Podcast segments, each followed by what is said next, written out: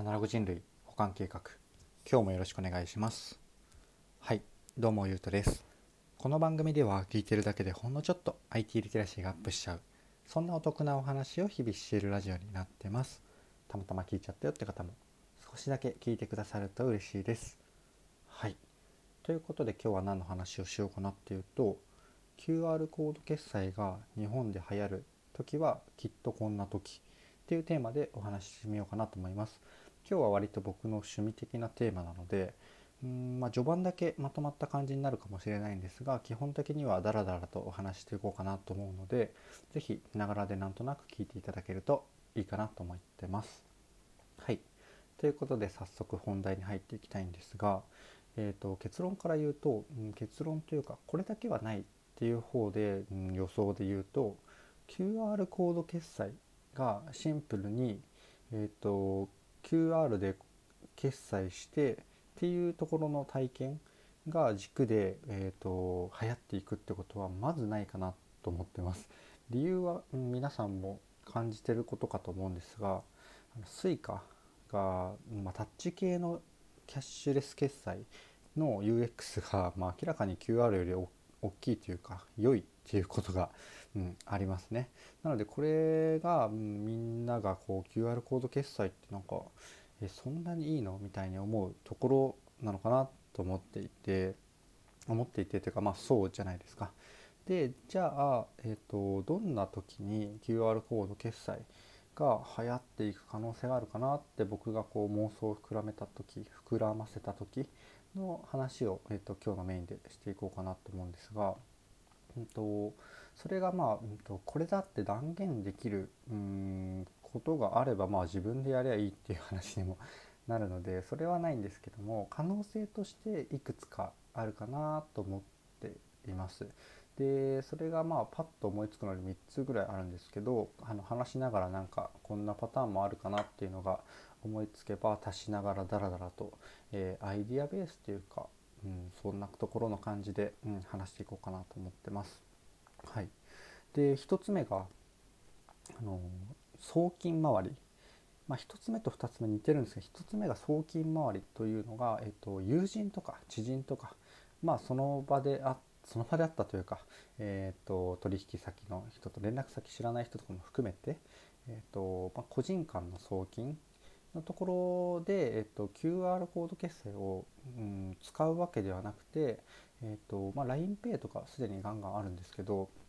友達に簡単に送金ができるんですよね。で他のアプリとかでも、えーと、登録した中から気軽に送れるものから、えーと、最近多分なんだろうな今度多分、うんと、調べてすぐ見つかれば紹介しようかなと思うんですが、まあ、友達じゃない人とこう食事を共にして割り勘とか、うん、するシーンもあるじゃないですか。そういうところに対応してるようなものも出てきているはずだったと思っていてそれは結構便利じゃないですか。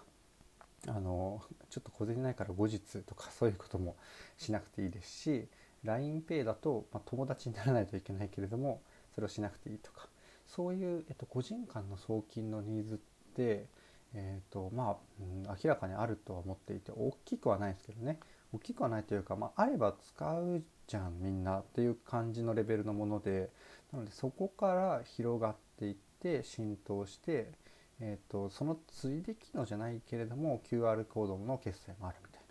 な。なので何て言うんだろうな、えーと、順番としてはメインの UX 体験としては個人間の送金で,、えーと、でそこにお金がこうチャージ的に溜まっている状態なので、えー、溜まってる状態になりやすいので、えーと決済の時も QR を選ぶ可能性がもしかしたら高くなるみたいな。うん、なのでまああの Suica とか使えればもうそっち使えばいいと思うんですよね僕は。はい、っていうのが1個のアイディアというか、まあ、LINEPay とか割とそっちを攻めてた時もありつつ PayPay とかがあの還元率異常なキャンペーンとかやってるんで、まあ、それには対抗しないとっていう感じでやってますが僕としては個人的、まあ、QR コード僕はえー、と何種類試したか分かんないぐらいもうなくなった折り紙ペイとかも使ってぐらい大好きなんですけど、えーとまあ、使ってる僕から言わせてみると QR コードの決済が、えーとまあ、Suica とかを上回る体験になることはまずないなっていう実感ですね。はい、で2つ目のパターンもまあ類似なんですけど銀行間の、えーと、送金というか何て言うんですか振り込みとかそういうものに対応してくると,、うんえーと、いいんじゃないかな。銀行間じゃないか。銀行への送金とかですかね。普通に今って、えーと、僕は、ね、送金振り込みって、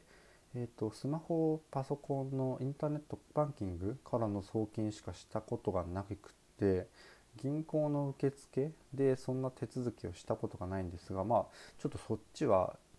おいおいなくなっていくはずということで置いておいてえっ、ー、とまあえーと、自分の口座から、まあ、自分の他の口座なり誰かの口座に送金する時って、えーと、インターネットバンキングで簡単っちゃ簡単なんですけど言うてログインをしっかりしてなんか、えーと金額を設定してなんかワンタイムパスワードとかえっ、ー、となんか複雑なパスワードを入力するとか、えーとまあ、セキュリティ的に多分しょうがないことではあるんですけれども、まあ、ステップがまあまあ多いんですよね。それがまあ例えば自分の口座内の行き来であれば、えーと、なんと〇〇ペイ経由で気軽にできるようになるとかチャージも軽くできて、えーと、送るのも、えーと簡単にできるみたいな感じになると、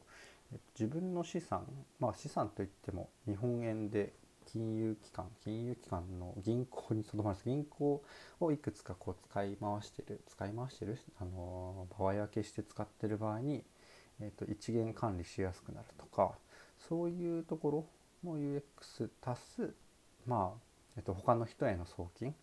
が、えーとまあ、何々銀行同士だと手数料が無料でとかそういうやり取りとかもう不毛というか時代遅れというか もう良くないって思ったりするんですよね。なのでなんか LINEPay まあ LINE じゃなくていいんですけどなんとか Pay でえっ、ー、といろんな銀行に簡単に振り込みができますよとか。まあそれもこ、今考えていたのはお店のネットショップの、えーと、決済の銀行振り込みとかも別にいらなクレジットカード決済とかそこで Pay がなんたら Pay が使えればいらなくなるので、えーと、個人間の送金は個人間だし銀行口座への送金ってどんなシーンがあるんだっけっていうのが、うん、ちょっと微妙な感じではなくなりつつあるような気もなくなりつつある未来があるような気もするんですが、まあ、一つの可能性としてはこういうところの、まあ、結局付随機能として QR コード決済がありますよみたいな。そんな感じですかね。まあ、要するにも1つ目と2つ目で気づいてくださったかと思うんですが QR コード決済はサブの機能でしかないと思うんですよね。うん、日本では、まあ、少なくとも日本ではって感じですかね。でまあ、間に余談挟んじゃうと、うん、わけわかんなくなるんですあの後に回すんですが、えーと、QR コード決済がなぜ中国とか、まあ、そっちの方で爆発的に流行っているかっていうのは、えっと、最後に雑談ベースで話そうかなと思ってます。はい、で可能性の3つ目としては、まあ、うんメルペイとか、まあ、PayPay も狙ってるからねもう LINEPay も狙ってるのかな、まあ、その辺がまあ狙ってるとこではあるんですけどメルペイとかってもうそもそも、うんと、メルカリのペイのサービスなんですけどメルカリでこう売上がと溜まっているのを銀行口座に出金するっていうえのが今までのメルカリの流れなんですけれどもそれを、うんとまあ、メルカリ内で使うか出金するの2択だったのかな。でそれを、えーと、その貯まった金額もうすでにチャージ済みの金額を、えーと、QR コード決済なりに使うっていう可能性？可能性というか、まあ、それがまあほぼメルカリの戦略だったりするんですけどまあ、結局それって初めからチャージされてる状態でなんとかペイを、えー、と使うことができるっていう状態ならなんとか初期のハードルがめちゃめちゃ低いんですよね。えー、と改めて銀行口座とかクレジットカード連携してチャージとかしなくても、えー、とすでに、まあ、メルカリで売ってる人限定ですけどねメルカリで売ってる人はえーとまあ、数万円なのか数千なのかが初めからチャージした状態で試しにメルペイを使うことができる。なので使う初めのハードルがめちゃめちゃ低いっていうのがあるんですが多分それだけだと,、えーと、おそらくそうメルカリをガンガン使ってる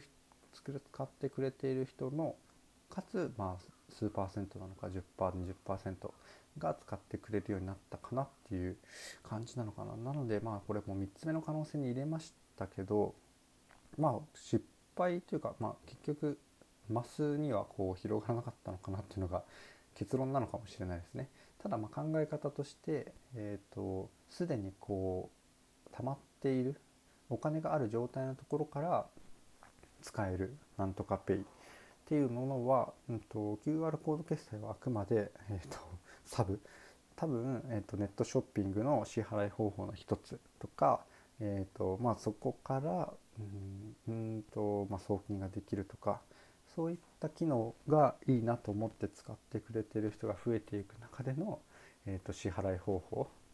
の一つペイって感じですかね。まあ、ただ QR コード決済って、まあ、実際日本では最終手段ぐらいしかきっと良くなくて、まあ、それもあって、えー、と今他出てきてたあれなんですけどメルペイ